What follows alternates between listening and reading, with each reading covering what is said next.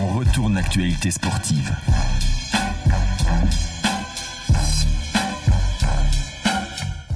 Et bonsoir à tous, on se retrouve pour une nouvelle émission de Sport Hub, bah, comme chaque mercredi de 18h à 20h. On retourne l'actualité sportive, sportive, pardon, comme le dit bien notre ami Jordan. Euh, on se retrouve avec une équipe au complet euh, ce soir, une très très belle équipe, euh, de belles étoiles. On va commencer dans l'ordre. Théo, la technique, comment vas-tu? Ça va très bien et toi Maxence? Ça va très bien, on va encore faire un tour euh, qui sert à rien, super. François, ça va? Et comme elle, comme elle a dit, un chef. Oh là. Comme on l'a dit, euh, Sacha, ça va euh, Concentré déjà dans ta petite chronique que tu nous prépares là Ok, va nickel le Sacha. Et j'ai une petite question, est-ce qu'on m'entend? Oui, on t'entend super bien. Parce que j'ai zéro retour dans le casque. Parfait, on t'entend magnifiquement bien. Hugo, ça va euh, mieux que euh, mieux que lundi, je suppose. Ça va mieux qu'un lundi. Mieux qu'un lundi, c'est parfait. Nathan, ça va après ce magnifique week- week-end All-Star Game? Ça va super, pas beaucoup dormi, mais ça va. Ah, tant mieux ça. Thibaut? Hola todos, hola muchachas, espero que todo está bien. Quel charron ce Thibaut Et comme vraiment notre dernier là. Après une présentation comme ça, ça ne peut que aller. Ah, effectivement, euh, peut-être qu'Evenepoel a déjà perdu le tour euh, aujourd'hui. Voilà. Euh, oui, peut-être, j'ai pas du tout suivi. Parfait ça, tu, je pensais que tu allais nous en parler aujourd'hui, je suis vraiment très déçu. euh, tu- euh. Mon coach euh, nous a envoyé en lien, mais malheureusement, je, je n'ai pas cliqué dessus.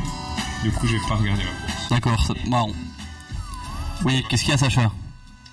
Euh, euh, en fait, oui, c'est marrant.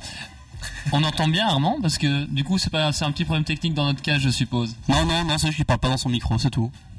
Qui, moi Oui, voilà. Non, moi je m'entends pas. Là, tu m'entends Oui, je t'entends. C'est cool. On devrait faire toute une émission. Et super euh, début d'émission. On est là, on est là, on est en forme évidemment, vous l'aurez bien compris. On a plein de sujets encore à aborder, dont une nouvelle chronique euh, qui va nous être lancée par Hugo euh, après cette musique.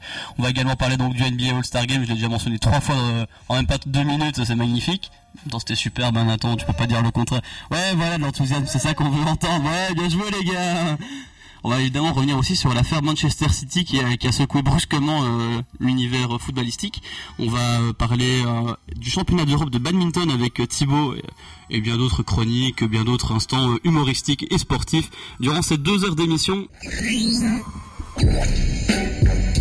Sportub, les hommes savent pourquoi.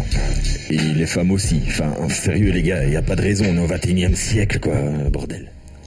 Et on est parti pour une nouvelle chronique qui va être inaugurée par Hugo. Nonda Belge, elle s'appelle, et elle va nous présenter Thomas Meunier qui nous aura fait un match euh, décevant, on va dire, hier soir. Tout à fait. Donc, euh, je vais commencer quand même par vous présenter cette nouvelle chronique. Donc, nom d'un Belge, c'est son nom, comme tu l'as dit. Euh, donc, quand l'occasion se présentera, ben, je choisirai un sportif belge qui avait été euh, peut-être un peu oublié et qui revient euh, quelque peu sous les projecteurs sportifs. Donc, par exemple, Carrasco ou Kim Clijsters auraient euh, très bien pu avoir ce rôle cette semaine. Mais je me suis dirigé vers ma région et donc vers Thomas Meunier. Parce que oui, Thomas Meunier est né près de Bastogne et plus précisément à Saint-Aude. Donc pour résumer un peu sa carrière professionnelle, Thomas Meunier c'est deux grands bonds en avant pour pour le moins surprenant, pardon. Donc un premier bond euh, de Virton euh, qui se bat actuellement en D1B. Armand, va vous en parler jusqu'à à l'actuel leader du championnat, le club de Bruges. Donc euh, Thomas Meunier est vraiment devenu un joueur euh, connu et respecté dans notre championnat euh, sous les ordres de Garrido. Donc Garrido qui a eu la merveilleuse idée de, de faire passer Thomas Meunier euh, arrière droit parce qu'avant il faut savoir que Thomas Meunier était un attaquant lors de ses belles années euh, à Virton, ce qui explique c'est quelques buts d'anthologie. Euh, et puis ensuite, euh, bah, Thomas Meunier, on le sait, hein, c'est euh, 8 millions en 2016 vers euh, le PSG, un transfert auquel très peu de personnes s'attendaient. Un Et transfert sortant où enfin, tout le monde s'y attendait quand même, mais le PSG, effectivement, Bah, c'était une belle surprise. ouais, voilà. C'est là où je voulais en venir. Et euh, depuis qu'il est au PSG, bah, il a quand même pris assez souvent place sur le banc parce qu'il a d'abord été barré par Serge Aurier, ensuite par Dani Alves. Donc ça n'a pas toujours été facile pour lui. Et cette saison, c'est encore, euh, je trouve, plus décevant parce que à son poste, euh, on peut pas dire que la concurrence soit la plus rude cette année. Kerrer qui a été replacé quelques fois à son poste ou Colin Dagba qui commence à faire son trou euh, en équipe première, mais Meunier devait normalement s'imposer et au final il a une première partie de saison qui est pour le moins décevante parce que il joue très peu et euh, je pense qu'il n'était pas à sa place. Donc c'est pour ça que son nom est ressorti assez souvent lors du, du dernier mercato. On en a parlé beaucoup avant le mercato, mais j'ai justement trouvé assez surprenant que pendant le mercato, ben, au final, Meunier n'a pas euh, fait fortement l'actualité, on n'en a pas parlé plus que ça. Et donc, il y a carrément même eu une euh, prolongation de contrat qui a été envisagée, mais finalement, euh, les, les négociations n'ont pas euh, abouti avec Paris. Et donc, aujourd'hui, à, à cinq mois de la fin de son contrat, euh, Meunier, euh, ben, son avenir, c'est un, un flou total. Il sait pas où il jouera l'an prochain, sûrement pas au PSG. Mais donc, ça veut dire que dans cinq mois, euh, des clubs pourraient l'attirer gratuitement. Et donc, Après, après un mondial, après un euro, autant pour moi. Ouais, voilà. Ok, Et- il il a encore le moyen de montrer sa, sa chance, montrer son talent. euh, c'est d'ailleurs comme ça que le PSG l'a quand même probablement découvert aussi, euh, ouais, après un Euro 2016 convaincant. Il fait toujours des très belles compétitions européennes, ça je pense que on a pu le remarquer. Et donc hier, ben, justement, hein, après quelques belles prestations euh, après la trêve, euh, d'ailleurs une passe décisive en championnat, en coupe, euh, pas mal de temps de jeu, ben une belle récompense, une titularisation euh, hier soir au Signal Iduna Park face à Dortmund, une grande soirée européenne comme il les aime. Et Thomas Meunier rend une une copie. Il a la moyenne, mais sans plus, quoi. Il rend une copie bonne, pas pas de pas d'erreur, euh, beaucoup de récupération de balles, des passes assez précises, dont une qui aurait pu euh, se, transformer en passe décisive sur Kylian Mbappé avec une petite louche bien sympathique. Mais euh, voilà, ce qui vient ternir sa prestation, c'est quand même cette fameuse carte jaune euh, qui va le priver du match retour au Parc des Princes.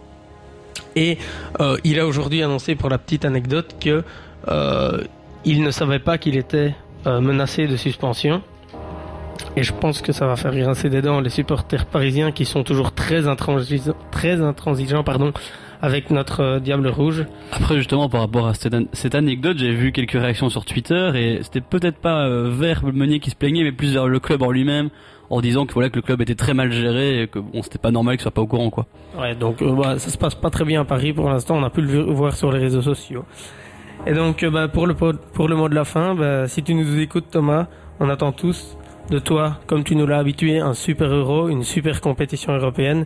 Et surtout, rappelle-toi que en demi-finale, si tu as une carte jaune, tu l'as, comme ça, tu es là pour clouer le bec à tous les Français en finale. Et euh, vive Bastogne. Et merci Hugo pour cette une belle chronique. chronique. hein. Effectivement, J'ai bien aimé. c'était romantique un peu, voilà, il y avait une petite déclaration d'amour derrière. euh. Et si, et s'il nous écoute, s'il pouvait euh, signer à Milan, ça me ferait plaisir. C'est vraiment un joueur euh, que, que j'apprécie. Oui, ou repartager notre story aussi. On partait partager notre story, voilà. Et on tout- revient évidemment. À tout moment, au- on peut l'inviter. hein.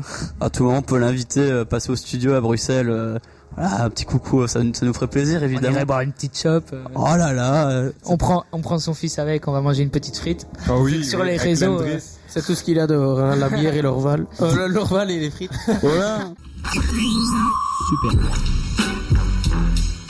On retourne l'actualité sportive. Et on va partir euh, pour une chronique préparée par Théo qui va nous parler d'une star belge qui nous aura fait vibrer il y a 7 ans hein, déjà, euh, et qui nous a fait encore vibrer euh, ce lundi au BV. Évidemment, évidemment, je parle de Kim Clijsters, euh, son retour à la compétition qui en a surpris plus d'un et honnêtement j'en faisais partie parce que bon, sept ans après c'est c'est très peu commun de revenir à la compétition après une telle durée. Euh, et c'est donc piqué par la curiosité que je regardais son match face à l'espagnol Garbine Muguruza, 16e joueuse mondiale et finaliste de l'Australian Open. Son premier match officiel depuis plus de 7 ans, et quel match? Quel match, j'ai envie de dire? Euh, Kim a montré de très bonnes choses et de moins bonnes choses, euh, ce qui est tout à fait normal. On va peut-être commencer par les mauvaises choses pour finir sur une bonne note. Le gros point noir pour Kim, je pense que vous allez être d'accord avec moi, c'était son service. Elle a quand même fait 10 doubles fautes. Euh, à ce niveau-là, ça ne pardonne pas. hein, on l'a vu dans le premier set. Euh, elle, elle était bien en dessous euh, au niveau du service. Ensuite, le, le rythme était absent par moment, mais je pense qu'il n'y a pas d'inquiétude à avoir à ce niveau-là, euh, car ça va venir avec euh, l'enchaînement des matchs. Au plus elle va jouer, au mieux elle va se porter. Oh, jolie rime. Euh, et terminons par une note positive euh, pour celle qui a tout de même remporté la bagatelle de 41 titres, dont 6 du Grand Chelem. Et, et, et, et, et, on l'oublie souvent, mais elle a remporté une Fed Cup en 2001, ce que les messieurs n'ont jamais fait dans la Coupe Davis. Euh, voilà donc pour euh, pour parler un peu du, match en lui-même, j'étais franchement très agréablement surpris par son niveau de jeu. Euh, dans les échanges, elle tenait bien l'échange. La puissance de ses frappes était était quand même assez bonne et assez embêtante pour pour Muguruza. Et euh, ce que je voulais surtout mettre en avant, en fait, c'était sa, mentalité, parce qu'elle était quand même menée 6-2, 3-0. Euh, je connais très peu de joueurs qui, à ce moment-là du match, se diraient, oh bah tiens, il serait peut-être temps que je que je m'y mette vraiment et que je, montre de quoi je suis capable. Et elle, c'est exactement ce qu'elle a fait, parce qu'elle est quand même revenue jusqu'à 6-6, où elle a forcé Muguruza du coup au tie-break dans la deuxième manche. Euh, tie-break que Muguruza n'a pas remporté facilement, vu que ça s'est terminé sur un, un 8-6 pour elle. Euh, ça c'est la Kim que moi j'ai envie de revoir et qui je pense va faire rêver la Belgique encore un petit peu si tout se passe bien pour elle. Euh, ce qu'elle a dit à la fin du match, c'est qu'elle était un peu déçue du résultat, ce qui est logique, mais bon, c'était quand même Muguruza en face, qui était quand même finaliste de, l'Australian Open euh, il y a encore quelques semaines. Et euh, oui, du coup, elle était déçue du résultat, mais elle était assez contente de sa manière de jouer. Euh, je trouve qu'elle a bien joué en soi, à part le service et, euh, et parfois quelques quelques fautes directes qui sont tout à fait normales et un peu de stress parfois sur les sur les points importants. Mais euh, elle a conclu en disant qu'elle saurait être patiente. Et ça, je trouvais que c'était vraiment très très bien dit parce que à, l'heure actuelle, genre tous les joueurs qui reviennent, souvent ils sont ils sont très pressés, donc ils vont ils vont souvent euh, surjouer un peu et donc ils vont finir par se blesser. Et je pense qu'elle, vu qu'elle a dit ça, ce sera après c'est peut-être la maturité hein, parce qu'elle est quand même un peu plus âgée que les autres joueuses. Mais euh, mais voilà, donc j'attends j'attends avec impatience son son prochain match. Et, euh, et voilà, je voulais faire une petite parenthèse pour signaler la défaite d'Elise Mertens au, au, deuxième tour du tournoi de Dubaï face à, à Sabalenka. Euh, petite surprise euh, quand même. Qui est sa coéquipière en double, non? Euh, C'est fort possible. Je t'avoue que je n'ai pas suivi le, le, tableau de double de, de ce tournoi, mais mais voilà. Et peut-être, je vais peut-être aussi juste vous parler encore d'un d'un tennisman qui est qui est revenu un peu à l'avant-plan. Oui, euh, deux secondes. Oui, donc un tennisman qui aura fait l'actualité euh, cette semaine. Euh, oui, et c'était euh, c'était Jack Sock. Du coup, euh, Jack Sock, l'américain de 27 ans, euh, pour les spécialistes, pour ceux qui, voilà, qui ne voyaient pas qui c'était. euh. Oui, merci Maxence pour euh, la petite info. Du coup, Jack Sock est quand même en, en pleine galère depuis euh, le 1er novembre 2018, date de sa de sa dernière victoire sur le circuit principal. Euh, Jack Sock qui a enfin rattrapé la, bouée de sauvetage, si on peut dire ça comme ça. Euh, il était invité au tournoi de Delray Beach euh, et il, était opposé à Radu Albot, euh, donc qui est quand même un joueur pas pas trop mauvais, qui est assez régulier.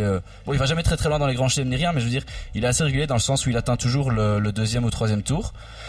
Et, voilà, il a il a remporté son match en, sauvant une balle de match. Et et voilà, c'était un peu une victoire qui avait des allures de, délivrance, si je, peux dire ça comme ça.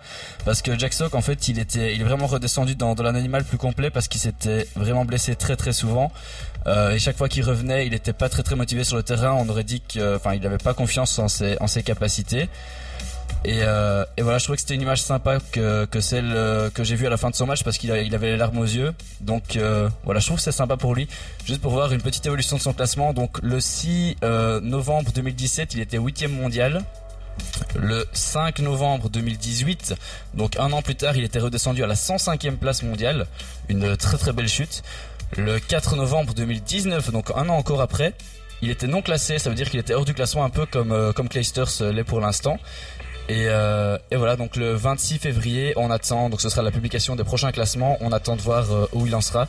Mais voilà, je trouve que c'était sympa de, de, lui faire une petite parenthèse euh, à ce niveau-là.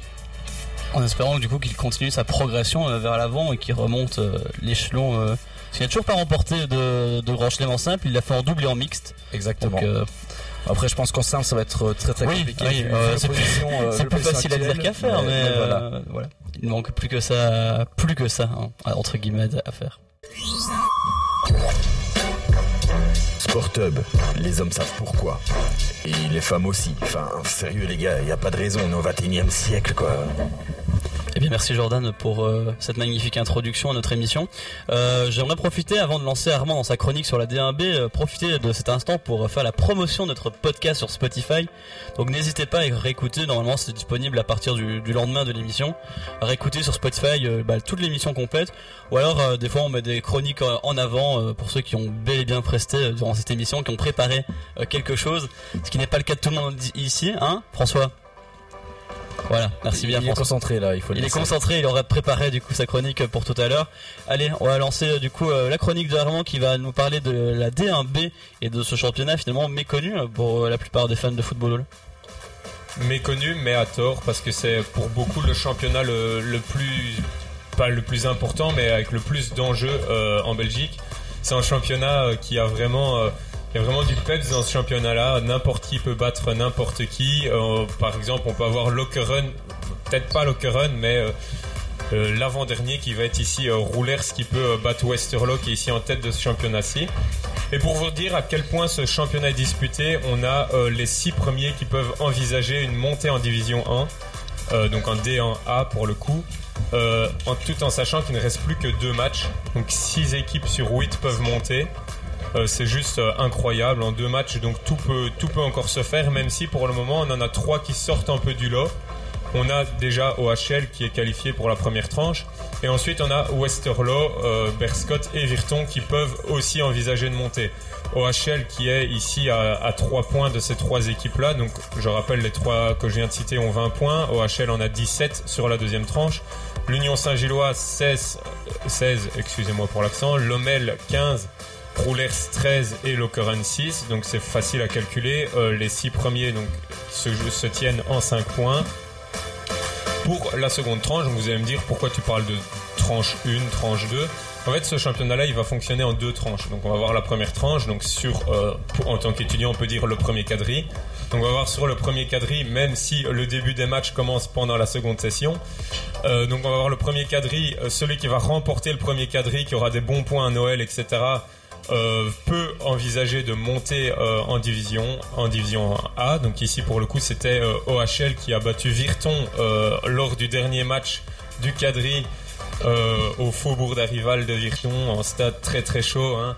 On, on- on le sait. Une des meilleures ambiances de Belgique. Hein. Oui certainement. Peut-être juste après le standard. après je, vois pas qu'est-ce qui. Ouais, pas le dimanche parce que tout le monde a foot. Oui, le dimanche, il y a foot. Donc, euh, Mais alors, du coup, euh, voilà, OHL qui a battu Virton chez eux. Et donc, OHL a pris vraiment une option pour la montée en, en D1A.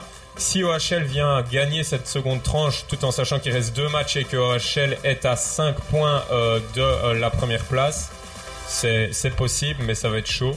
Ça va être très très chaud pour eux. Euh, si OHL gagne, il n'y a pas de finale. OHL monte directement en D1A. Mais si après on a un des trois grands prétendants, Westerlo, Le Berscott ou Virton, qui vient à gagner, euh, là on va devoir avoir une finale entre OHL et Virton. Ça se passe un peu comme en basket, c'est le premier à deux victoires qui monte. Euh, et du coup voilà. Donc le Berscott est pour moi celui qui, a le plus de chances de monter parce qu'ils ont le meilleur calendrier. Ils vont affronter euh, et Lomel qui sont euh, clairement euh, avec Roulers les maillons faibles de ce, championnat-là. Euh, il y a aussi Westerlo qui est pour le moment est en tête car il a une victoire de plus que Virton et le Berscott. Et mais malheureusement Westerlo ou heureusement pour les Gomais vont affronter les Gomais ce week-end avec un déplacement du chaotique et des supporters. Donc ça, ça, s'annonce en tout gros match. Euh, en nul ou une victoire de Virton euh, serait, euh, serait envisageable, même si euh, les deux équipes doivent gagner pour, envisager le titre. Et du coup, je voulais vous parler de ce championnat-là parce que d'un point de vue éthique sportive, etc., qu'est-ce que vous en pensez? Parce que pour le moment, sur tout le championnat, on a Virton qui est en tête quand on additionne les deux tranches. Donc Virton a 47 points. Le Berscott en a 37, donc cinquième. Euh, et le Berscott a beaucoup de chances de, jouer la finale et peut-être de, monter en division 1 euh, la, saison prochaine. Donc il y a quand même 10 points entre les deux équipes. Vous trouvez ça no- normal Quelqu'un veut intervenir? Moi, je pense que tu viens de résumer. Je sais pas à quel moment on peut trouver ça normal que tu sois premier du championnat, mais euh, t'es pas l'occasion de monter, quoi. Et donc le Berscott qui serait cinquième euh, à l'occasion de monter, donc à l'occasion d'être champion, en gros, si on, si on peut résumer, vu que c'est le seul, euh, le, le seul montant. Donc c'est comme si euh, bah, on peut- le cinquième des playoffs, bah, on va dire euh, Charleroi, euh, cinquième, il peut être champion. Et on est troisième, hein. Non, le cinquième des playoffs de l'an passé. Euh, ben moi je, je trouve ça très très très très bizarre aussi. Mais euh, en plus ça fausse le championnat parce que imaginons une équipe qui gagne la première tranche qui se dit allez enfin je vais je vais jouer la moitié de la, saison et j'aurai quand même une chance de monter en D1. Ah, c'est un peu c'est un peu scandaleux je trouve parce que tu peux te permettre juste de jouer la, la moitié de la saison quoi. Et du coup ça ça fausse totalement le championnat. Bah, comme l'a dit Hugo, hein, tu peux jouer la moitié de la saison en D1 et tu peux être champion. Voilà. Bon, c'est quand même plus compliqué pour le coup parce qu'en playoff c'est beaucoup plus serré. Toi enfin tu, tu joues la moitié du championnat t'arrives en playoff et en playoff t'as quand même un deuxième championnat qui se lance tandis que là tu joues la moitié de la saison et t'as plus qu'un seul match après si jamais tu gagnes pas la deuxième tranche quoi. Donc Ouais, c'est encore un peu différent. À, à une faute de ma, à une faute de ma près, euh, le standard l'a fait, donc euh, voilà. Presque. Ah, ah, ici, ici, la différence, c'est que les points se remettent à zéro, quoi. Donc, euh, tu recommences vraiment à zéro, contrairement en D1A où là, pour les playoffs 1, on va pas aborder les playoffs 2. je- On pourra en aborder tout à l'heure parce que c'est une belle grosse blague aussi, cette histoire-là. Pour euh, les, les playoffs 1, donc euh, on divise juste les points 2, ce qui va dés- désavantager le premier, avantager le, sixième, ça on connaît. Mais du coup, le fait de recommencer à zéro, ça remet toutes les cartes à terre. Et euh, Virton, qui a failli remporter la première tranche, s'est retrouvé totalement déstabilisé après la remise à zéro des points et ont dû attendre 3-4 matchs avant de pouvoir retrouver leur jeu normal. Du coup, voilà. En soi, celui, celui qui se fait le plus couillonner dans l'histoire, si je peux dire, c'est Virton qui a voulu jouer les deux tranches à fond, quoi. Et ben donc il se retrouve premier et sans avoir l'occasion de peut-être jouer cette finale parce que eux ont, pour moi, le mérite d'avoir joué les deux tranches à fond, alors que OHL, bah peut-être euh, lever le pied. euh, Après, quand on regarde le, le résultat du classement final, on a quand même euh, Virton premier avec 47 points, deuxième et troisième ex on a Westerlo et OHL avec 46 points. Donc il n'y a qu'un point entre les deux. En- entre les trois, je pense que ces trois-là sont vraiment les trois seuls qui ont vraiment joué le championnat à fond. Peut-être que OHL s'est dit on va un peu lever les pieds et qui est maintenant euh, avec euh, avec le championnat, ça a fait qu'ils ont un peu augmenté le niveau de jeu. Mais aussi, je sais pas si vous avez vu comment allaient se passer les playoffs 2 euh, donc pour la D en A. Enfin, maintenant c'est D en A et D en B mélangés. C'est plus comme les autres années. On va voir euh, justement euh, toutes les équipes hors playoff 1 qui vont être dans les playoffs 2. Donc par exemple, maintenant on a le Cercle de Bruges qui est dernier. Le Cercle de Bruges va pouvoir envisager une montée en Europe. Parce qu'ils vont jouer les playoffs 2. Mais on va aussi avoir les 6 premiers de la D en B qui vont euh, euh, jouer les playoffs 2. Donc on aura potentiellement, euh, si mes calculs sont bons, euh, 16 équipes. Ouais, non, ouais, 16 équipes qui vont s'affronter euh, en playoff 2. Donc on aura 4 groupes de 4. Tu veux intervenir? Donc on aura 4 groupes de 4 avec je pensais que je disais une connerie du coup c'est pour ça. Donc on aura 4 groupes de 4 et du coup ensuite on aura des, on aura 4 groupes de 4 pour François, je le répète. Et du coup on aura 4 groupes de 4 et alors ça va s'affronter ça va faire une demi-finale et puis une finale. Et celui qui va remporter la finale, donc il aura déjà euh, un fameux parcours, va devoir affronter le quatrième de la D1A pour pouvoir envisager euh, une place en Europe. Alors ici, du coup, on pourrait encore avoir, ce que je trouve assez euh, drôle, une équipe de D1B qui n'a jamais joué euh, en division, en- en- enfin au plus haut niveau en Belgique, qui a joué qu'une seule saison en D1B. Donc encore une fois, Virton, vous allez dire, je reviens souvent avec Virton, mais voilà, c'est le sang qui parle, le sang gomet.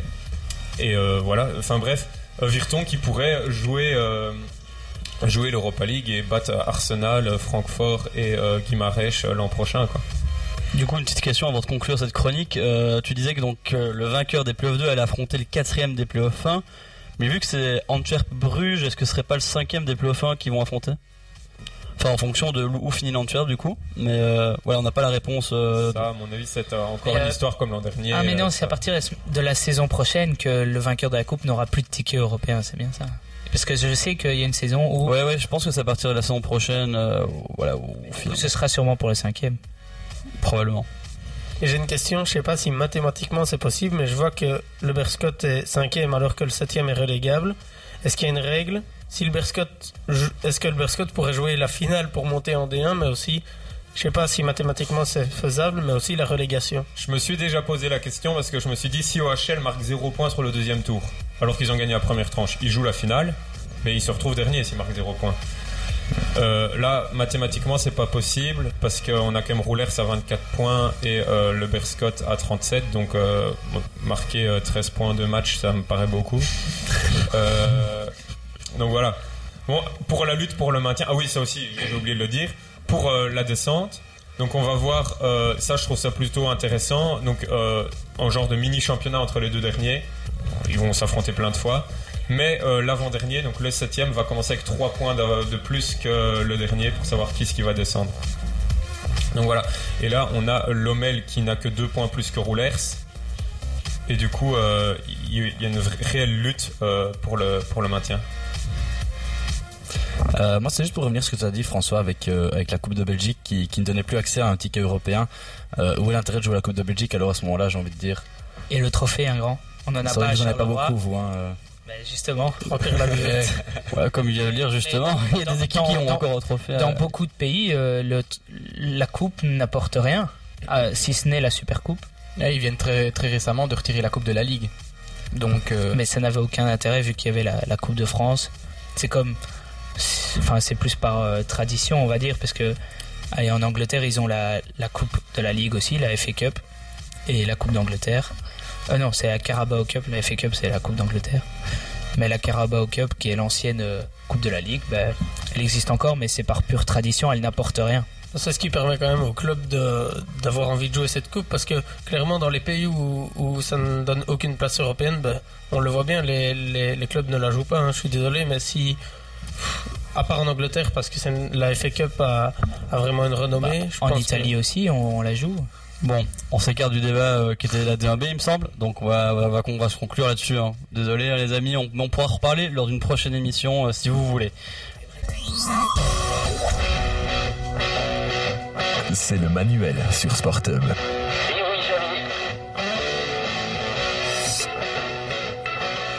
C'est pas du tout le manuel, mais on est quand même sur Sport Hub et on va parler du All-Star Game avec Nathan. Ben, du coup, c'est quand même un petit peu le manuel parce que j'explique un tout petit peu les nouvelles règles. Donc voilà. Mais donc oui, donc euh, là je vais parler du All-Star Game et je dirais même un nouvel All-Star Game est né. Ce match de gala qui retrouve euh, un petit peu de sens. euh, et ce sens, c'est dans le caritatif qui trouve euh, bah, son sens. Hein. mais euh, il trouve ses racines dans, donc encore une fois dans un sens, mais là plus profond. Et c'est donc dans la tragédie du 26 janvier. euh, Maxence euh, peut comprendre, mais tout le monde peut comprendre ici, euh, j'imagine, à la radio. Mais donc, euh, qui je le rappelle, a vu euh, Kobe ainsi que neuf autres passagers périr dans un accident d'hélicoptère à Los Angeles. Et donc, euh, pourquoi bah, je rappelle euh, cette euh, terrible histoire? C'est euh, tout simplement parce que le All-Star Game Nouvelle Facette a pour règle un hommage à Kobe. Et donc, en effet, le match se dispute non plus comme un match normal divisé euh, bah, en quatre cartons. Il y a toujours les quatre cartons, mais c'est un peu spécial. Donc, il est divisé en quatre parties. Chaque carton représente euh, une partie et donc euh, le match bah, c'est quatre petits petits matchs à chaque fois en, quelque sorte. Donc à la fin de chaque carton, l'équipe gagnante voit l'association qu'elle représentait gagner 100 000 dollars. C'est quand même une belle somme juste pour 10 minutes de jeu par les joueurs. Et donc euh, le premier carton a été remporté par euh, l'équipe de LeBron James, la seconde par l'équipe de Giannis et la troisième s'est terminée sur une égalité parfaite. Donc ça a donné euh, la même somme pour les deux associations. Et puis après il reste le quatrième carton et c'est là que vient euh, l'hommage à Kobe. Et le plaisir également. Et le plaisir, effectivement. Et donc, en effet, à la fin des trois premiers cartons, le score des trois premiers cartons est additionné pour donner un score total comme si nous étions dans un vrai match. Et euh, donc, le score le plus élevé des deux équipes, euh, qui était celui cette année pour la première année du All-Star Game, nouvelle euh, recette, l'équipe de LeBron James, est additionné par 24, donc le numéro de maillot que Kobe portait durant une grande partie de sa saison. Et euh, la règle qui en découle est simple. Le premier qui atteint le score obtenu par l'addition gagne le match et offre non pas 100 000 dollars, mais cette fois 300 000 dollars à l'association euh, qu'elle représentait. Et donc c'est à ce moment-là, comme euh, Maxence le dit, que le match s'en est retrouvé beaucoup plus intéressant parce que après l'addition des trois cartons, le score était quand même assez serré. Alors que bah, de base, quand tu vois que le premier carton se finit par un 50-30 et le deuxième aussi des scores assez grands alors que c'est que 10 minutes de match, euh, on pouvait s'attendre encore euh, peut-être euh, un, grand score d'un côté et puis l'autre qui joue un peu moins. Et surtout des scores qui atteignent des sommes monstrueuses. Mais non, on a eu droit à une belle fin où on a pu observer, j'ai envie de dire observer, mais de loin, du jeu, du jeu défensif de la part des joueurs. Et surtout à la fin du match, parce qu'à un moment donné, il me semble que c'était 140 à euh, 129 ou une histoire comme ça pour la team Janis. Et à la fin, c'est quand même l'équipe de LeBron qui a gagné. Donc on peut voir qu'il y a eu un petit effort défensif qui a été fait. Et donc, comme je l'ai dit, gagné par l'équipe LeBron 150 157 à 155. Et elle a vu Kawhi Leonard, les Clippers vivent, les Clippers, n'est-ce pas Maxence? Et donc euh, il a vu être euh, il a vu Kawhi Leonard être nommé MVP du All-Star Game avec 30 points dont 8 3 points. Et donc euh, maintenant je voudrais savoir Maxence ton avis par rapport à ce nou- nouvel All-Star Game tout simplement. Ouais, par rapport au, match, oui, effectivement, c'était très intéressant qu'on a commencé à jouer le quatrième carton, hein, mais sinon c'était la, même chose que les autres années, c'était très décevant. Mais vrai, moi j'ai déjà un problème avec la sélection des équipes. euh, bon, c'est très sympa le petit moment où Yanis et, LeBron se, voilà, se font une sorte de draft pour choisir les joueurs. Mais ça a très peu de sens. Et finalement, le moment où c'était intéressant, c'était entre l'Est et l'Ouest. Et, il y avait- de la concurrence, il y avait un peu de respect. Les, joueurs euh, voilà, avaient un honneur à défendre malgré tout. Et ça jouait déjà un peu plus, hein, pas non plus énorme euh, que, maintenant. Mais comme tu l'as dit, effectivement, le quatrième carton, ça, a permis également de, bah, de voir un peu de basket finir dans, ce week-end. Parce que même les autres épreuves, c'était pas incroyable non plus. Euh, sauf le concours de dunk, mais on en reparlera encore légèrement après. Mais sinon, voilà, c'est quand même très plaisant de voir toutes ces stars réunies sur le même parquet, je dirais. Oui, bah oui, du coup, bah, on, peut aussi un peu parler des, autres euh, rencontres qu'il y a eu, ainsi que les autres euh, concours. Mais donc, on peut déjà parler euh, du Rising Star Game avec euh, les, jeunes, donc les premières et deuxième années, comme j'avais, je l'avais dit la semaine passée, où euh, bah on a pu aussi voir, euh, mais là, là c'était pas, il n'y avait pas de nouvelles règles, ça restait un match normal, donc on a pu à nouveau voir c'est qui qui fait le plus beau geste, c'est qui qui met le plus beau trois points, c'est qui qui fait la plus belle passe. C'était juste ça hein, qu'on a pu voir dans ce match. Et puis après on a eu les, les concours, on a pu voir bah, un concours de 3 points. Euh, bah, comme d'habitude, j'ai envie de dire, il n'y a pas. Classique, euh, effectivement. voilà. euh. Un Rising Star Challenge, euh, bah, aussi classique, c'est toujours la même chose. Mais je ne Ah, sais un plus skill challenge, tu veux dire. Un skill challenge, voilà. c'est Bam Adebayo. Ah, des- voilà. C'est Miami, je ne me trompe pas, je ne sais plus, oui, voilà. Et donc après, on a eu, bah, la, en quelque sorte, la surprise, qui n'est pas vraiment une surprise, de- du Dunk Contest, puisque euh, Aaron Gordon a vu euh, bah, une deuxième défaite, euh, voire une troisième défaite, je sais plus, oui, une troisième défaite. Deuxième défaite. Bah, c'est, il a, il a participé trois fois. Ouais, mais c'est la deuxième fois où il se fait voler, fois, quoi, Voilà, où il se fait en quelque sorte voler. Mais donc euh, après ça, euh, il, il l'avait un peu mauvaise et il a même euh, dit que bah, s'il était boycotté comme ça deux fois d'affilée, il avait pas envie de retenter une troisième fois pour à nouveau être boycotté. Et donc on a pu voir euh, bah, un Derrick Jones Jr. euh, bah, monstrueux qui a juste claqué des dunks euh, énormes, même si Le niveau, même. niveau technique, bah, Aaron Gordon aurait peut-être mérité mieux. Ouais, bah comme tu le dis, euh, il a clairement, il, clairement il méritait mieux. Hein. Jones, il faisait le même dunk à chaque fois, donc euh, bon, ok, il le faisait bien, c'est très bien, mais euh, il y a un moment, il faut de l'originalité, quoi. Euh. ok, un moment, il le faisait au-dessus d'un coéquipier, puis d'un autre. Bon, euh, c'est très sympa, mais Aaron Gordon, on voyait qu'il avait envie de gagner. Il avait, il avait du, du matériel en stock, comme on dit, euh, notamment le tackle fall, le dernier dunk qui a été improvisé. euh, voilà, certains trouvaient ça incroyable de dunker de- de- au-dessus du plus grand joueur euh, de la ligue. Certains trouvaient ça décevant qu'il l'ait un peu raté, mais bon, euh, au moins il y a eu une tentative d'originalité elle a été injustement euh, sanctionnée par Dwayne Wade, euh, un ancien Miami Heat. Oh, surprenant. Bon voilà, euh, l'histoire euh, racontera que les plus beaux dunks de l'histoire sont marqués par Aaron Gordon et il aura subi deux défaites. Oui, mais il n'a pas mis de dunk à la Michael Jordan. C'est pour ça qu'il n'a pas gagné. Et voilà. Voilà, très très très beau résumé effectivement. Mais donc voilà euh, ce qui finit ma chronique. hein. Mais merci Nathan pour euh, nous avoir récapitulé, récapitulé euh, ce All-Star Game. Et l'NBA reprend vendredi, donc n'hésitez pas à regarder euh, ce vendredi à 1h du matin euh, la belle ligue du ballon euh, de basket. Sport Hub, on retourne l'actualité sportive.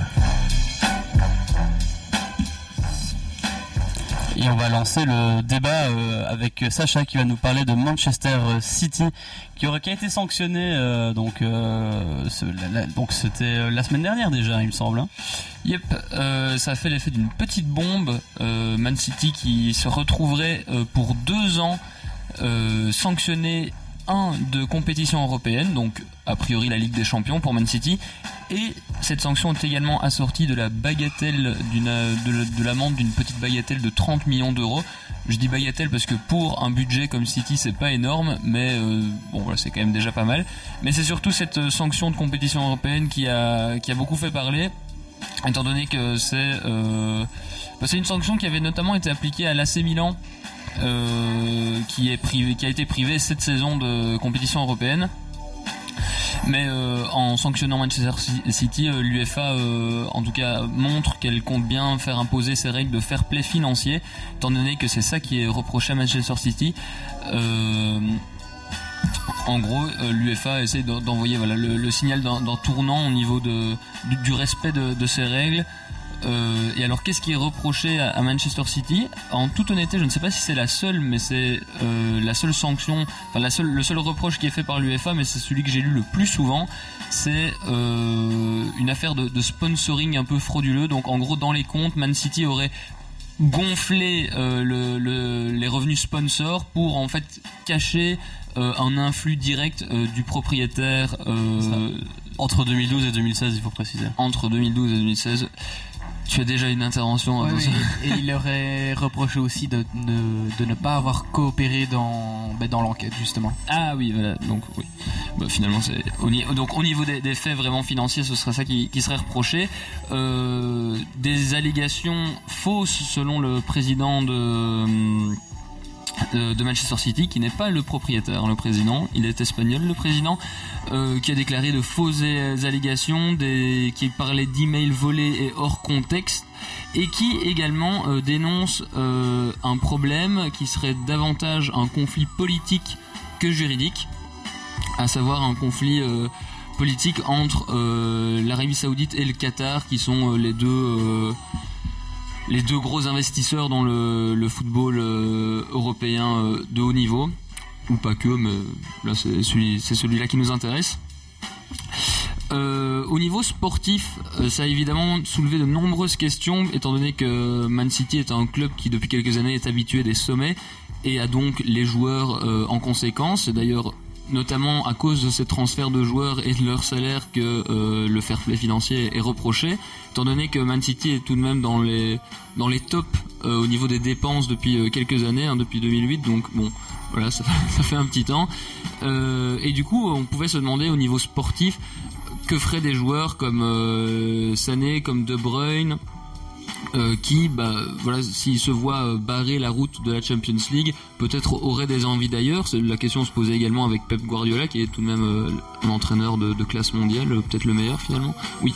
Alors, en parlant de Guardiola, il a, déclaré dans la presse, après ça vaut ce que ça vaut, que même si Man City était relégué de quatre divisions, je pense, il resterait au club. Bon, pour moi, c'était plus un coup de com', sachant que la sanction est très peu probable, mais, mais voilà.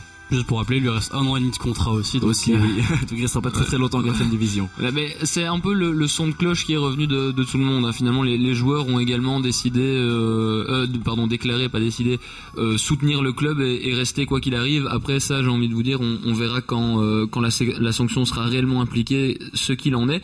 elle est réellement appliquée. Attention, hein. elle est appliquée là aujourd'hui. Oui, mais alors là, là, oui, mais si on veut, on, on veut pinailler, mais en gros, il compte faire appel. Euh, d'a- d'a- d'abord devant le, le TAS. le TAS et ensuite si jamais ça ne passe pas ils peuvent encore faire appel euh, à l'Europe. Donc concrètement il y a deux appels qui, euh, qui vont devoir être ils vont devoir passer pour l'UFA. Après, effectivement, si si ça passe et que Man, Man City est sanctionné, voilà, on verra. Mais du coup, deux appels encore. Euh, Man City qui va sans aucun doute dépenser énormément en avocats. Bah, en- Donc, euh, En 2016, ils avaient déclaré que s'il fallait mettre 30 millions d'euros dans des avocats, ils le feraient. ah bah voilà, ils vont euh, ils vont d'abord payer les 30 millions aux avocats. Au pire, on, on rajoutera la même chose pour l'amende si jamais ils doivent Ouais. la payer quand même. C'est pas ça. Du coup, voilà, ça c'est la grande question. C'est l'UEFA a marqué le coup. Maintenant, est-ce qu'ils vont réussir à réellement sanctionner euh, le club? Ça, c'est la question qui reste encore en, en suspens. Et du coup, pour l'aspect sportif, il y a bah, Kevin De Bruyne notamment a quelques clauses dans son contrat au niveau de la Champions League. Ce sont toutes des choses, euh, toutes des choses à voir. Et, euh, voilà. Pour l'aspect sportif, ben peut-être que la Champions League perdrait en club, mais à titre personnel, je trouve euh, si les allégations sont avérées, car bon là ça c'est aussi à voir étant donné que bon le président se défend hein, en parlant de, fausses allégations etc. Si c'est avéré et que la, sentence est, est conduite, euh, je trouve que ce serait quand même une un, un, bon signal pour euh, pour tous les clubs de savoir que l'instance supérieure veille tout de même à essayer de faire euh, respecter ses propres règles finalement. Parce que sinon à quoi ça sert de faire des règles si on peut les contourner? Ah, c'est un bon signal s'il est appliqué à tous les clubs c'est pas le cas donc euh... également. Mais donc là il y a le, le, le, contexte un peu politique qui joue également. Mais donc ça, ça c'est une affaire qui risque de faire encore pas, pas, mal de bruit dans, dans les prochaines semaines euh, d'autant plus que éventuellement d'autres clubs pourraient euh, également craindre un peu pour pour leur avenir si jamais l'UFA décidait d'enquêter sur tous les clubs qui semblent un peu frauduleux. Ouais, non, moi, Alors oui, euh, petite euh, petit article ici qui nous dit que Man City accuse également le le Real Madrid, le PSG et le Bayern d'être derrière sa suspension. Donc euh, voilà, évidemment on va on va chercher un peu partout euh, pour les coupables. On verra, mais donc voilà, c'est c'est une affaire assez passionnante avec à mon avis pas mal d'acteurs qui vont qui vont entrer en jeu. Et on verra un peu comment ça se passe. Euh, mais voilà, ce sera des, assurément une des affaires à suivre dans le côté un peu extra sportif que le football peut de temps en temps nous offrir également. Thibaut, oui, je te sens ouais, particulièrement. Euh... Ben, je pense, en soi, c'est vrai que je suis supporter de, Man de Manchester City et euh, je pense que ce soit bien qu'il soit sanctionné, même si c'est l'équipe que je supporte peut-être le plus pour le moment. Mais en soi, il faut bien que l'UFA agisse euh, à partir d'un moment donné parce que, bah, comme tu viens de le dire, il, reproche à, au Bayern, au Barça et au PSG d'être peut-être derrière leur suspension. Et bah oui, évidemment, ils ont dû choisir un club. L'UFA, ils sont attaqués à Manchester City. Voilà, c'est tombé sur eux. Je pense pas que ce soit les seuls qui soient impropres euh, dans leur euh, budget ou, ou tout ce qui se passe avec l'argent car bah, tout ce qui est derrière euh, les rideaux ça on ne le sait pas et on, sait bien qu'il qu y a des trucs louches mais qu'on ne saura jamais effectivement ce studio est en remue-ménage c'est impressionnant je sais pas qu'on était une garderie en fait donc euh... Maxence sanctionne aujourd'hui et, et c'est beau parce que voilà, l'UFA, les leaders ont décidé de, de porter leur couille et donc Maxence sanctionne tout autant que l'UFA. Eh bien, euh, voilà qui clôt légèrement le, le débat. Donc, pour rappel, euh, voilà, euh, Man City accusé de dopage financier. Le dossier est ouvert. Euh, ils comptent faire appel. Pour rappel, ils peuvent faire appel au TAS puis euh, à l'Europe. On verra un peu ce que tout ça nous réservera. Sport Hub, on retourne l'actualité sportive. Et on se retrouve pour parler de badminton, un sport finalement assez méconnu dans le paysage belge. Ouais, euh, juste avant petite parenthèse, car j'aimerais bien faire euh, une petite, enfin un petit retour sur ce qui s'est passé ce week-end quand même, parce que ça m'a mis hors de moi. C'est euh, les insultes racistes envers Moussa Marega. Et donc bah, c'était pour dire que je j'apporte tout mon soutien à Moussa Marega qui s'est vu insulté par les supporters du Vitoria Guimarães. C'est inadmissible à ce niveau-là de d'être tout simplement victime de d'insultes racistes et encore aujourd'hui. Donc voilà pour revenir au championnat d'Europe de badminton. Donc euh, petit focus sur la Belgique. La Belgique chez les hommes termine deuxième de sa poule, signant deux victoires sur trois, une meilleure année que celle d'avant où ils avaient fini euh, dernier de leur poule, repartant ben, avec zéro victoire. Les deux victoires cette année sont sont contre la Turquie premièrement 4-1 et puis la Hongrie 5-0. Malheureusement, nos Belges seront tombés dans la poule du favori de cette compétition, à savoir la France, qui est aussi le pays organisateur. Défaite 5-0 contre une nation française très solide et ne lâchant rien jusqu'à la fin, comme on a pu le constater dans plusieurs de leurs matchs, même si bah, c'est pour dire presque tous leurs matchs. Nos Belges auront fait du mieux qu'ils auront pu contre cette équipe française.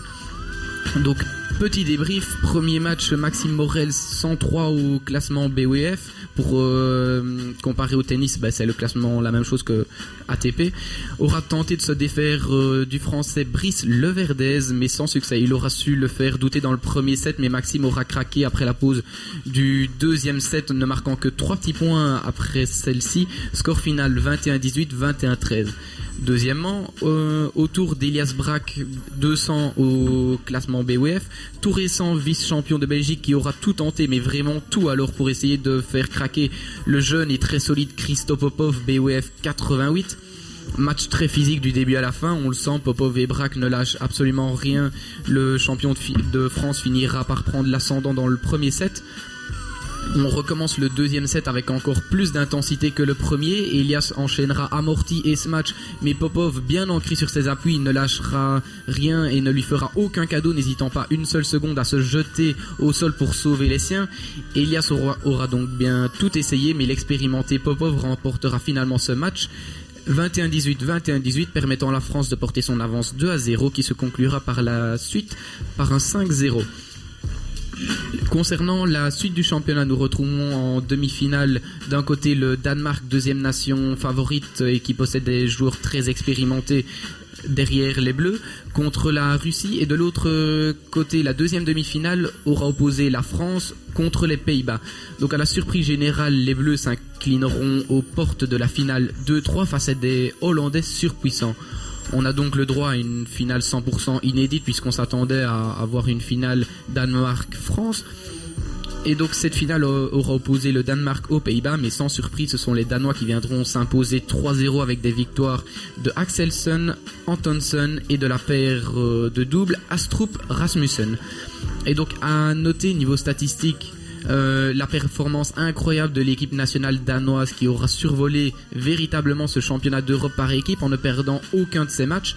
Mais alors, encore plus incroyable, au niveau des statistiques, c'est que les joueurs de l'équipe nationale danoise n'auront concédé aucun jeu durant tout leur match de championnat d'Europe.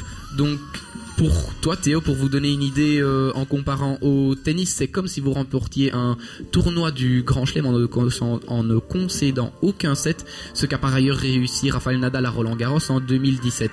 Félicitations aussi à l'équipe nationale féminine danoise qui aura également remporté ce championnat d'Europe et à l'équipe nationale féminine euh, belge qui sera passée tout près de la qualification. Sport Hub, on retourne l'actualité sportive. Et on se retrouve pour parler de football une nouvelle fois dans cette émission. Et on va parler d'une nouvelle règle du hors-jeu qui a été proposée par Arsène Wenger. euh, donc euh, c'était euh, début de semaine si je ne me trompe pas. C'est une règle qui a été proposée pour révolutionner le, football anglais puisqu'elle a été proposée à la Fédération anglaise de football et il sera proposé au vote le 29 février. Donc on a longtemps vu des, des petits cas avec le VAR, évidemment que des, des goals soient annulés pour 1 ou 2 mm. hein. Il y a des, exemples qui sont euh, frappants, euh, je ne les citerai même pas. Et euh, la règle ici que, propose Arsène Wenger pour remplacer du coup la règle du hors-jeu actuellement, c'est que un joueur serait considéré en jeu si n'importe quelle partie de son de sa tête, de son buste ou de ses pieds sont au même niveau ou derrière l'avant-dernier adver- adversaire du coup et du coup s'ils étaient euh, euh, dans, donc dans le jeu euh, ce qui réglerait le problème à moitié finalement parce qu'on aurait des, soucis de millimètres pour bah, cette fameuse dernière partie est-ce qu'elle est en jeu ou pas en jeu? Et je voulais avoir votre avis sur cette nouvelle règle. Est-ce que cela résoudrait tous les problèmes? Ils en ont parlé beaucoup en, en première ligue parce qu'ils ont eu plusieurs soucis au début d'année et bah, il faut se mettre d'accord, je pense. Mais oui, comme tu le rappelles, bah, ils ont eu des, soucis de millimètres au début d'année. Là, il y en aura toujours. Et bah, il y en aura toujours. Donc, euh, est-ce que c'est une règle qui va régler tous les problèmes? Est-ce que c'est une règle qui, sera vraiment utile? Je, ne sais pas, je pense pas. En tout cas, le jeu est, est bien comme il est maintenant, donc je ne vois pas pourquoi tous les ans rajouter des règles euh, qui n'en finissent pas et qui servent euh, presque à rien.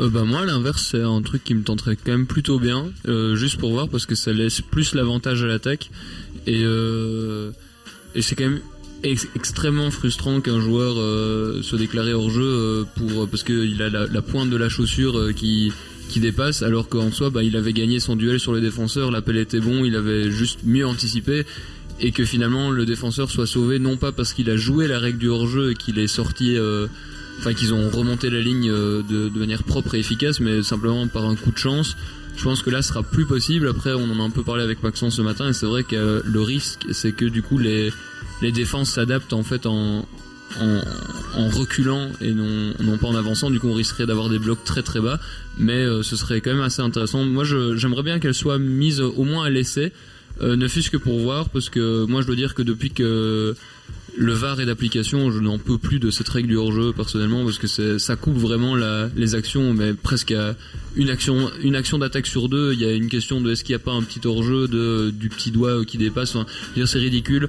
Euh, à un moment donné, il y a des magnifiques buts qui sont annulés pour ça et ça change le cours d'un match alors qu'en soi, euh, bah, il n'y avait aucune volonté tactique derrière et ça, ça me dérange quand même. Donc euh, moi, je serais d'avis qu'elle soit essayée.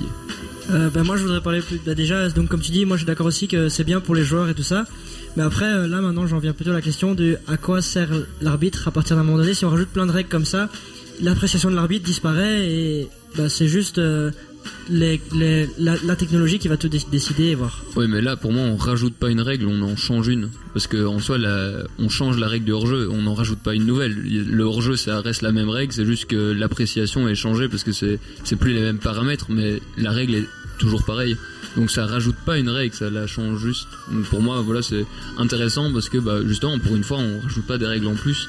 On essaie juste d'adapter une règle aux, euh, aux nouvelles façons de jouer. Voilà, je trouve ça assez intéressant de, voir un peu une évolution euh, d'une règle qui finalement est assez fondamentale dans le jeu parce que voilà, c'est c'est quand même une, des bases que, le hors-jeu. Donc euh, voilà, moi je suis assez intéressant, d'autant plus que voilà, ça s'adapte un peu aux nouvelles technologies qui permettent plus de précision, etc. Donc pourquoi pas? Je serais d'avis de voir. On verra bien donc ce que ça va donner et on verra déjà si c'est voté le 29 février.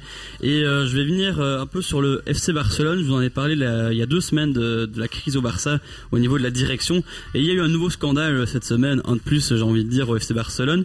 Le club aurait versé un million d'euros en six factures distinctes à une entreprise qui s'appelle euh, Les Ventures euh, pour euh, faire du bashing en fait sur leurs propres joueurs et sur euh, les, anciennes vedettes du club. Donc le club évidemment dirigé par Bartomeu.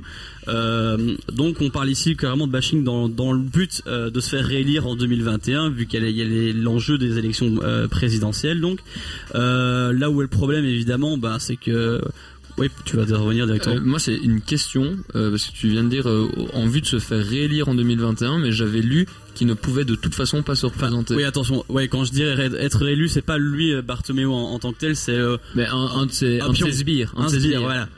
Un sbire, quelqu'un qui resterait en tout cas dans, la même direction, dans la même politique euh, qu'actuellement. Et euh, donc euh, voilà, donc l'objectif c'est de se faire élire avec de, de maintenir l'idéologie dans le club. Et ça pose évidemment 10 000 problèmes hein, par rapport à ça. Le club qui investit quand même un million d'euros dans, du bashing vers la concurrence, c'est quand même incroyable pour un club de, ce standing là de dépenser des sommes pareilles. Oui, précisons que du coup le bashing ce serait euh, envers euh, les joueurs ou, ou les anciennes gloires, ce serait, ce sont des voix qui s'élèvent contre Bartomeu et euh, ses, ses acolytes. Oui, c'est ah il y a, il y a même le- les propres joueurs. hein. D'ailleurs, selon euh, Cadena Ser, un média espagnol, la première publication c'était euh, un vieux compte sur euh, des réseaux sociaux qui euh, qui euh, disait du mal sur euh, Lionel Messi et sa lenteur pour euh, la prolongation de son contrat, quoi. Ça, donc il y y, a vraiment personne qui est euh, personne qui est sain et sauf par rapport à cette affaire, on va dire. Et euh, d'ailleurs, Lionel Messi a une interview euh, ce soir euh, avec Mundo Deportivo et on verra bien ce qu'il va annoncer. Est-ce qu'il insultera la direction ou il restera très calme À voir. Non, il- tout son discours est déjà préparé. Franchement, il, il ne dira des trucs qui seront préparés par la direction ou par, par n'importe qui. Ouais. Ouais, juste précision par rapport à ça. il y a deux semaines, il a insulté Abidal, quoi. Donc. Euh, Ouais, mais non, je pense pas que ça va changer parce que c'est Barcelone, c'est son club. En tout cas, il ne, vaudra pas le plonger encore plus dans la crise que ce qu'ils sont pour le moment. Franchement, je ne vois pas faire des révélations extraordinaires.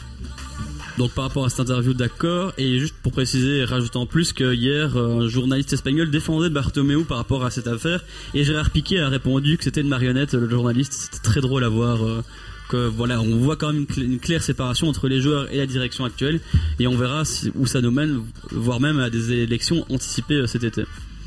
Oui, attends, tu voulais intervenir. Oui, du coup, euh, bah, Thibaut, tu dis euh, que Barcelone, euh, c'est le club de Messi, mais est-ce que Bartomeu est le président de Messi? C'est ça la vraie question, parce que tu dis que tu vas être préparé par la direction, mais est-ce que Messi va l'accepter, ce petit euh, discours euh, préparé par Bartomeu qui, bah, je pense pas qu'il soit en bon terme avec ce monsieur, quoi? Ah oui, non, évidemment, il choisira le côté de la direction qui lui plaît et Voilà, mais c'est clair que tu peux pas être 100% avec quelqu'un et tu peux pas être 100% contre quelqu'un, donc il choisira en tout cas ce qu'il veut dire, mais je ne pense pas, je reste sur mes propos, je pense pas qu'il plongera encore plus Barcelone dans la crise avec des propos euh, négatifs. Juste une petite précision parce qu'on parle d'élections.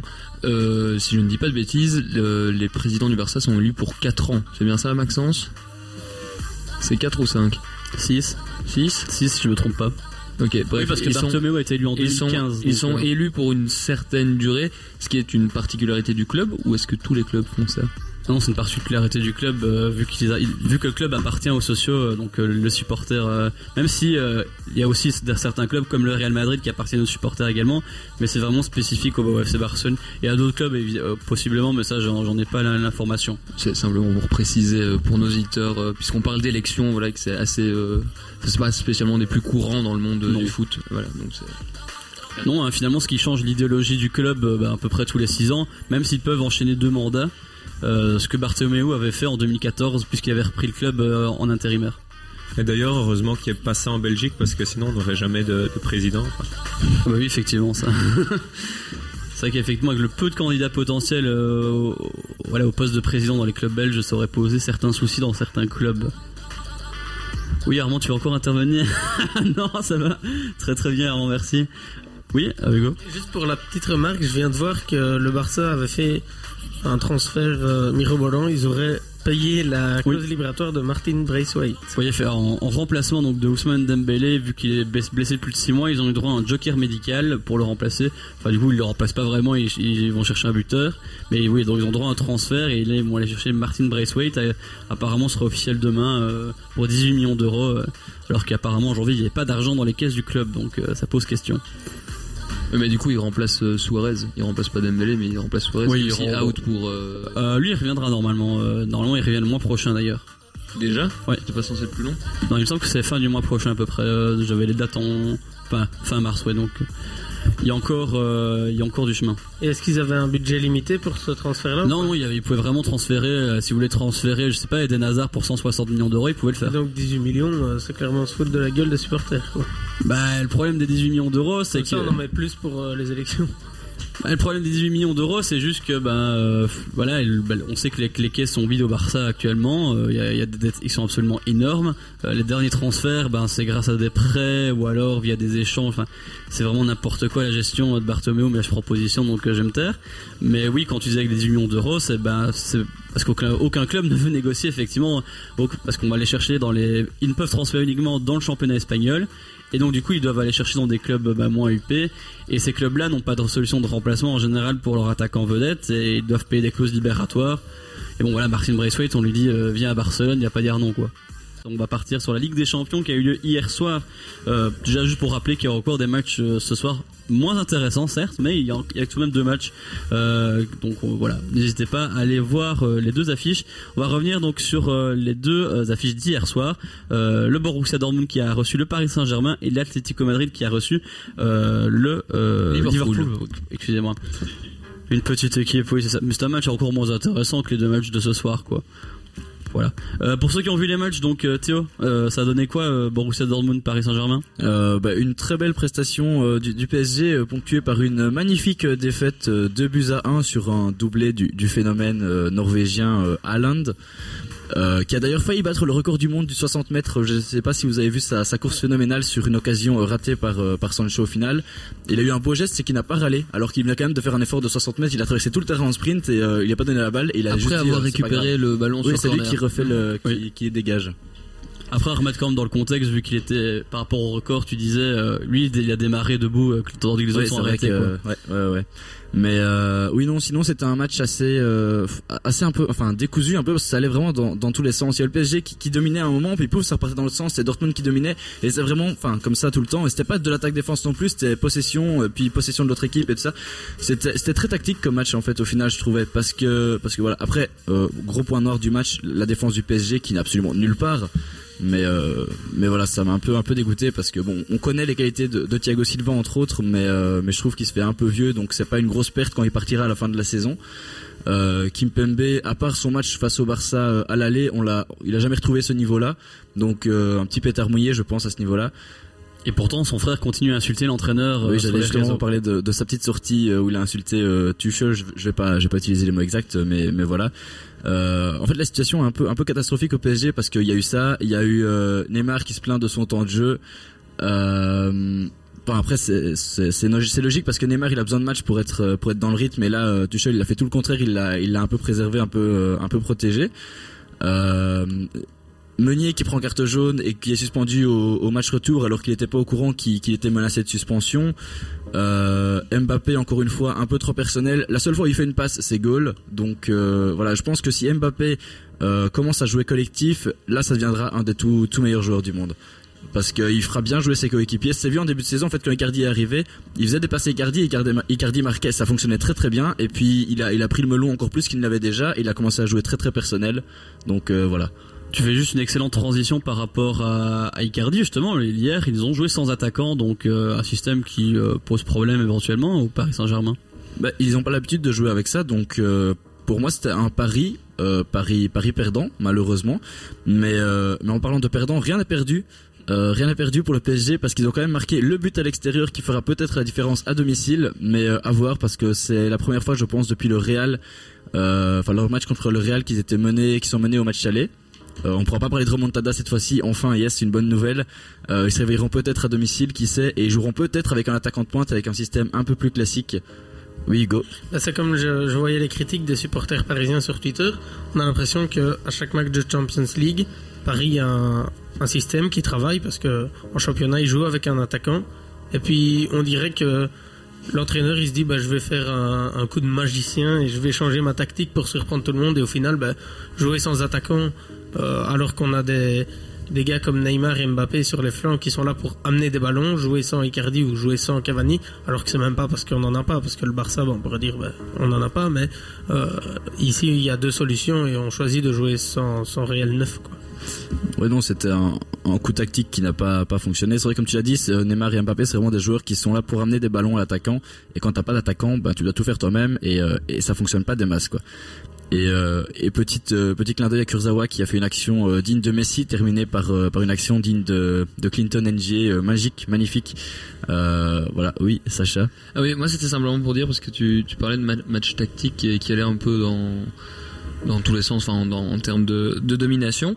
Euh, moi j'ai quand même trouvé que c'était un match euh, assez plaisant à, suivre euh, parce qu'il y a eu de, des, je trouve des, belles actions des deux côtés et quelques quelques beaux gestes avec notamment une très belle bagarre dans le milieu, largement gagnée par Dortmund quand même hier, parce que je dois dire quand même, je, tire mon chapeau pour avoir regardé le match au, à, à Chan et Witzel dans le milieu de Dortmund qui ont fait un, taf absolument incroyable.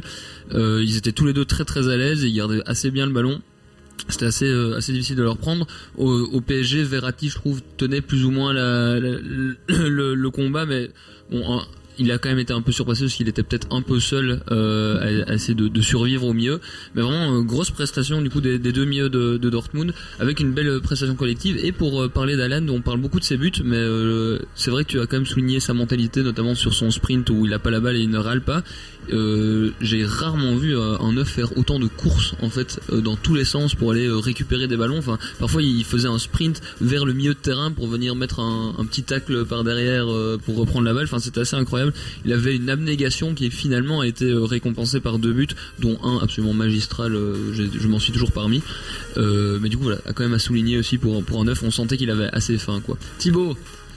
Bah, quelques gestes, oui, franchement, moi c'est presque tout ce que j'ai vu du, match, quelques gestes techniques. euh, ça a été ouvert pendant 10 minutes euh, où il y a eu les trois buts, sinon c'est tout. Euh, c'était vraiment trop tactique. C'était trop tactique pour un match. Les deux équipes n'avaient vraiment pas envie de concéder le but. J'avais l'impression que c'était un match où la première équipe qui, ma- qui marque gagne. Voilà, une fois qu'ils ont que a marqué le premier but. Euh, bah, ça s'est un peu plus ouvert, je vais dire pendant 10 minutes et encore, et puis après bah, c'est redevenu très très calme, très ennuyeux même comme match. Franchement. Mais ça, je suis pas d'accord avec toi parce que j'ai trouvé justement, euh, notamment en, première période, il y a eu euh, pas mal d'offensives de Dortmund. Le PSG était peut-être un peu frileux tout de même, mais Dortmund, je pense pas que tu puisses dire qu'ils, parce que oui, ok, ils ne voulaient pas, ils espéraient ne pas concéder, je pense, mais ils sont quand même lancés plusieurs fois à l'assaut du but, notamment par Sancho de nombreuses fois. Et euh, il y a eu des actions, il y a eu des tirs, et d'ailleurs, euh, les commentateurs disaient même, euh, on espère avant le premier but, on espère que Dortmund va pas regretter toutes ces occasions gaspillées, parce qu'ils ont eu des occasions franches de but, voire parfois même juste des situations, notamment la combinaison en petit tiki-taka sur le corner qui a absolument surpris toute la défense du PSG, qui s'est terminée finalement sur le PSG qui se dégage parce que la petite passe en retrait au point de pénalty n'a trouvé personne. Mais enfin voilà, moi j'ai trouvé que c'était un match très agréable et où oui. On est en huitième de finale de la Ligue des Champions, les équipes vont pas euh, balancer tout vers l'avant et on voit bien ce qui se passe, donc il y a un minimum de tactique, mais j'ai trouvé que Dortmund avait tout de même joué pour gagner et euh, a attaqué euh, salement. Oui, non, non, non, évidemment, euh, pardon, tu voulais. Oui, non, c'est juste pour dire, euh, enfin, pour revenir d'abord à ce que tu as dit avec euh, Haaland, il a fait une, une interview après match et il a dit que, que deux buts c'était bien, mais que c'était pas assez. Et s'il garde cette mentalité-là, honnêtement, il ira très très loin, je pense. Après, c'est peut-être juste pour la com, je sais pas ce que ce qu'il en est. Voilà. Euh, et pour en revenir euh, au match, Thibaut, tu disais que c'était un match très très euh, très très fermé où il fallait pas encaisser de buts. C'est, enfin, moi je trouve que c'est le principe même d'un, d'un match aller, d'un, d'un, d'un tournoi avec à phase éliminatoire où tout va se jouer euh, au, retour euh, en toute logique. Mais euh, mais voilà, oui, et Sacha, je suis d'accord avec toi quand tu dis que que c'était un match agréable à regarder parce que les attaques de Dortmund, honnêtement, quand ils étaient en contre-attaque, moi j'étais pas à l'aise. Hein, j'étais ouh. Et, voilà, du coup, vas-y Thibaut. Ouais, non, non, pour euh, c'est carrément des coups de pub. Pour moi, bah, ça fait deux ou trois matchs. Non, non, non, mais c'est vrai, ça fait deux ou trois matchs qu'il dit ça. Que oui, c'est clair, bah, il a peut-être joué, il a peut-être changé d'équipe, changé de, ch- de championnat, mais ça change rien. Son, son physique a toujours été là. Tu dois pas avoir euh, plus de temps pour t'habituer. Enfin, voilà. Et donc pour le pour le match, quand j'ai dit une connerie? Non, ok. Des Euh, énormes euh, absurdités, euh, des énormités, mais euh, pas, continue, c'est pas grave. Non. Et donc, pour revenir bah, au match, oui, peut-être que tu as raison. Je pense que le match a été rendu peut-être bah, par euh, l'effectif du, du PSG qui a peut-être voulu jouer euh, en, en faisant tourner, bah, du moins quand ils avaient la balle. Sinon, c'est vrai que Witzel et, et Chan ont fait leur possible. D'ailleurs, euh, Witzel, bah, je m'étonne de, de sa cote, de voir qu'il n'a n'est coté que 6,6. Après noté par Rousscourt qui est un site euh, déplorable. Voilà. Ouais, si tu le dis. je- j'ai pas euh, connaissance de mes si, je t'écoute, t'es en train de dire que la victoire de Dortmund est entièrement liée à euh, la non-prestation du PSG. Non, non, parce que Dortmund a bah, fait un bon match. Quand je t'entends parler, c'est un peu ce que. Voilà, Haaland, Haaland c'est pas un grand attaquant. Le mec. Euh, Moi, j'attends confirmation en tout cas. bah, confirmation, honnêtement. Euh... Attends, il a signé dans un grand club et. Et il a joué combien de matchs en Ligue des Champions avec Dortmund? Mais 1 et il a déjà mis un doublé. voilà, voilà, voilà. Il n'a joué qu'un match et donc euh, il, a il a marqué euh, son premier goal en Coupe d'Allemagne, en Champions League et en championnat lorsque c'était son premier tir au goal dans, des- dans les trois compétitions. D'ailleurs, euh, tu viens me dire que c'est pas un grand attaquant. Ah, je- Si non, je non, non, non, non, non, tu, tu m'as fait je précise juste par rapport chose, à, à cette statistique avec Dortmund, c'est 10 buts en 13 tirs cadrés euh, avec Dortmund. Donc, euh, Ah oui, oui. Et donc si on regarde au niveau des statistiques qui, qui est sorti euh, bah, par euh, le journal L'équipe lundi, euh, au niveau des statistiques c'est vraiment Mbappé qui, qui est au-dessus de... Ah ouais, ouais, là, il est Ah, là-haut. Hein. Mbappé, joue dans une ligue de, de fermiers. Euh, Haaland, Pas la Ligue 1. Haaland, Haaland met un but Bon, euh, le toutes les débat, 50 le débat s'écarte. Oui, Hugo. Ah ben, justement, je voulais terminer. Hugo, Je voulais tu vas ter- te taire. Je voulais terminer le PSG. Non, non, je voulais- Ils sont déjà six pieds sous terre, mais. Non, je pensais que vous avez terminé le débat. Je voulais juste clôturer avec une petite note un peu plus marrante. Je sais pas si vous avez vu le, le petit clash entre DJ Snake et le CM de Dortmund sur, euh, sur Twitter. Et bah, c'était pour clôturer. Je trouvais ça assez marrant et je propose aux auditeurs d'aller voir euh, ce clash. C'est c'est assez marrant. Oui, c'était assez drôle, effectivement. Et euh, bah, du coup, on, a- on attend le match retour qui a lieu dans 3 semaines. Et on le rappelle, Verratti sera suspendu, ainsi que Thomas Meunier, malheureusement, pour Hugo. Il ne le savait pas, le pauvre. Et donc ce soir, vous avez droit à euh, Atalanta Valencia et euh, Tottenham contre Leipzig. N'hésitez pas à aller voir les stories de Sport Hub et donner votre pronostic pour ces matchs euh, enflammés. Air Live fait sa rentrée.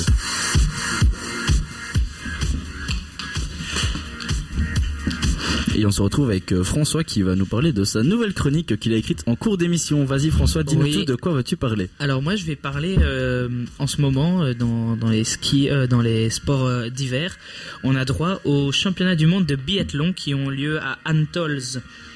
Euh, à Antols, c'est en Italie, euh, aux trois frontières entre la Suisse, l'Autriche et euh, l'Italie.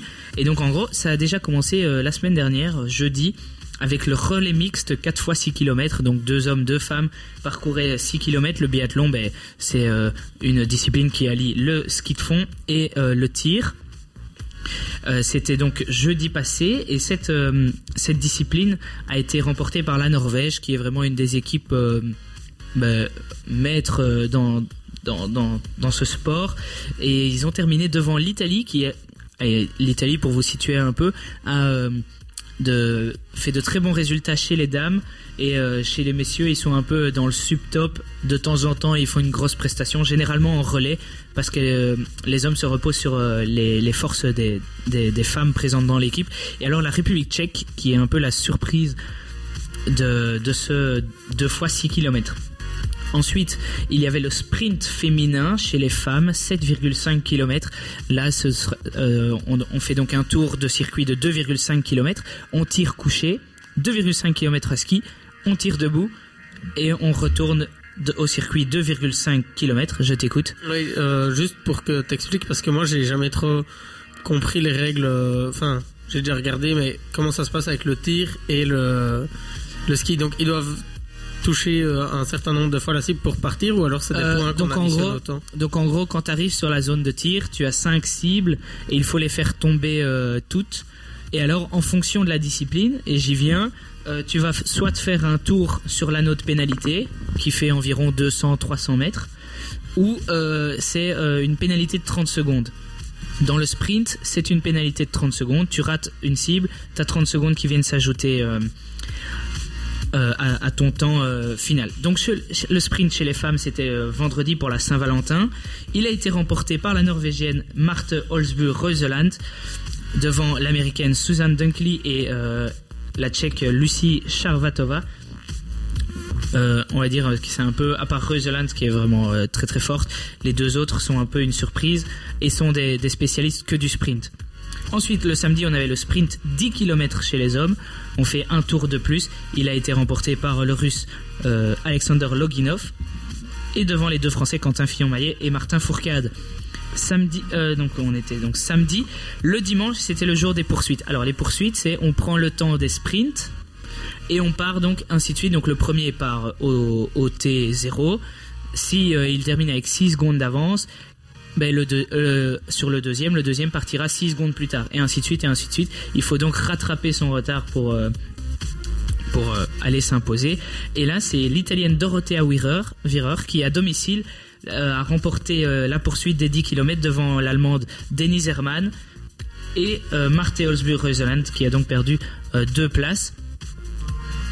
La vraie, euh, une des stars du biathlon, c'est euh, Thierry Lekoff, une autre norvégienne, et euh, suite à un mauvais sprint, n'a pas su performer sur la poursuite. Et sur l'individuel, mais ça, j'y viens juste après. La poursuite chez les messieurs, c'est 12,5 km et elle a été remportée par Emilien Jacquelin qui avait terminé 6 du sprint devant Johannes Beu et Alexander Loginov qui lui aussi donc a perdu deux places suite au, sprint. Et donc là, si on rate une cible, on va faire un tour sur l'anneau de pénalité. Euh, 200 mètres, on perd environ 30 secondes en fonction de vos euh, capacités sur les skis.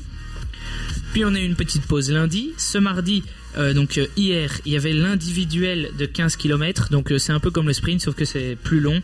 Chez les femmes, c'est 15 km, donc le double. Et c'est à nouveau Dorothea Wierer qui euh, a remporté à nouveau sur ses terres l'individuel de 15 km devant Vanessa Hins et Marte Holzbu, encore une fois sur le podium.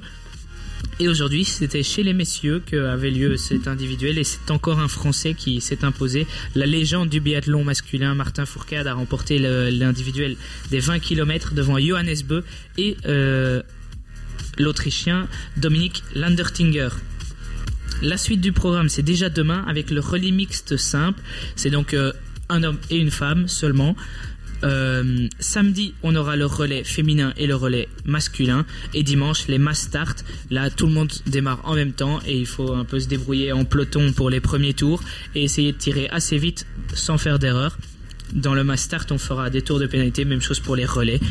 Euh, Il y a vraiment qu'en sprint et en individuel où on rajoute 30 secondes par erreur, ce qui clôt un petit peu ma chronique, sauf si vous avez des questions.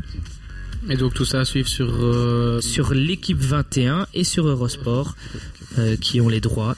Donc euh, l'équipe 21 ouais, c'est plus pour les Français et euh, Eurosport sur euh, bah, Proximus, vous et chez les Flamands. Et voilà. Chez les Allemands aussi. hein. Bah oui, exactement. Pour les, les Oui, germanophones et- qui nous écoutent. Oui, petite anecdote, c'est vrai que ça a lieu en Italie, mais euh, il y a plus d'Allemands que. C'est aussi la, que- la région italienne où on parle allemand, non? Exactement, et que, ben, les trois frontières entre l'Autriche, la Suisse Dans les Dolomites. et l'Italie, exactement. Voilà, c'est Et c'est ici pour que tu, tu termines? Oui. Eh bien, c'est une chronique très très intéressante. J'ai trouvé ça euh, très très bien fait. T'as bien préparé ça, je trouve. Très chouette région d'ailleurs. Exactement, vrai, très, très, beau très beau, pays, très, très beau beau. pays. Mais surtout les Dolomites. Voilà, tout. Coup de Voilà. cœur sur les On- Dolomites. On, Coup de on cœur. va, on, 10 sur on va s'écouter Vald avec des accordés. Hein. Et oui, mais c'est déjà la dernière musique. Hein. Et oui, et après on se retrouve pour une dernière partie d'émission qui s'annonce euh, des plus explosives. Hum, Je pense pas qu'on aura plus explosif que tantôt.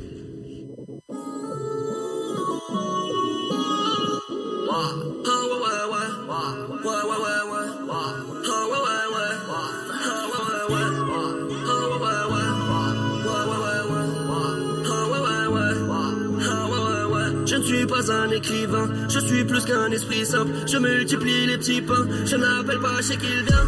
On m'appelle VALD, strap de merde j'ai allaité. Je crois que je vais jamais arrêter. Je coupe la plaquette à l'épée, plein de filtres, plein d'effets. T'as pas de rime, pas de texte, pas de string, même pas de fesses, pas de piste, donc pas de guerre. Si tu le fais pas, moi je le fais. Si tu le sais pas, moi je le sais. Comme si j'étais sorti d'HEC. Sur le détecteur, la chaussette. J'ai les combos, la recette. Promis, je t'aime encore en levrette. Je t'aime encore en secret. Putain, j'ai le cœur sur la main. Je renifle les fleurs du malin. Chant encore l'odeur du machin. J'esquive lueur du matin. Je sais très bien ce qui m'attend. Même tu penses à moi si t'as le temps. Je la vois qu'une seule fois par an. Comme le prime sur le site d'action. J'ai la vue sur Team en bas. Je ne suis plus sentimental. Tu m'as vu sortir en bas. Les poumons quasiment noirs. En route pour niquer des mers comme lundi matin, dimanche soir. M'écoute pas si tu préfères ton rap de caissier qui vend pas. Ah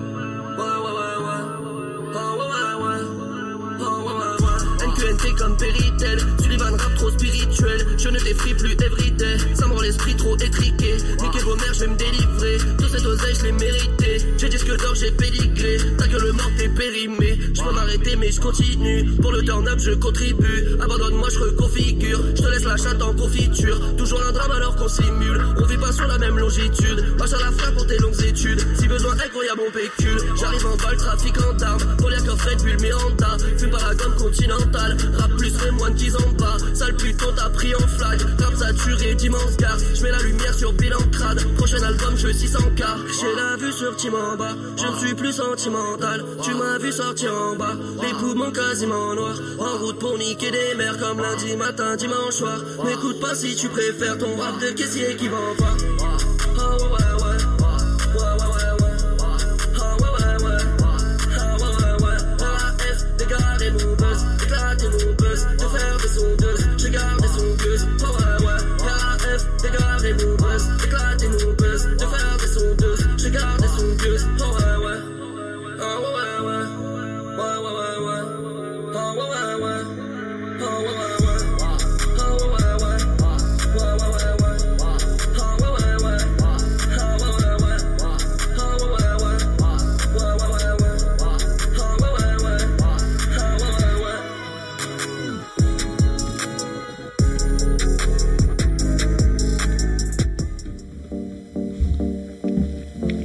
Se retrouve pour notre dernière partie d'émission. Malheureusement, euh, le, temps étant contre nous, on va on va juste se dire au revoir, je pense. Mais avant, on va on va faire un petit euh, un petit récap de, de Atlético Liverpool Euh, François, t'as l'air d'être euh, inspiré. Bah oui, ça s'est donc terminé 1-0. Euh, but à la quatrième minute de Saul Niguez. Et, et voilà, c'est déjà tout. Ce soir, Leipzig se rend à Dor- Tottenham et euh, Atalanta, l'Atalanta pour sa première Champions League reçoit Valence. Voilà, on, on- va vite clôturer. Du coup, on va se dire au revoir et on va se dire à la semaine prochaine. Exactement. Et, et voilà, euh, on espère que vous avez passé une bonne émission parce que nous, on a passé une très bonne émission. On s'est, on s'est bien amusé. Euh, Il y a eu de l'explosivité, il y a eu de la tendresse et tout et tout et tout. Et voilà, on se quitte à la semaine prochaine. On vous laisse avec la story de l'info avec euh, Ivo, Marois et toute la clique. Salut. Bisous Vic.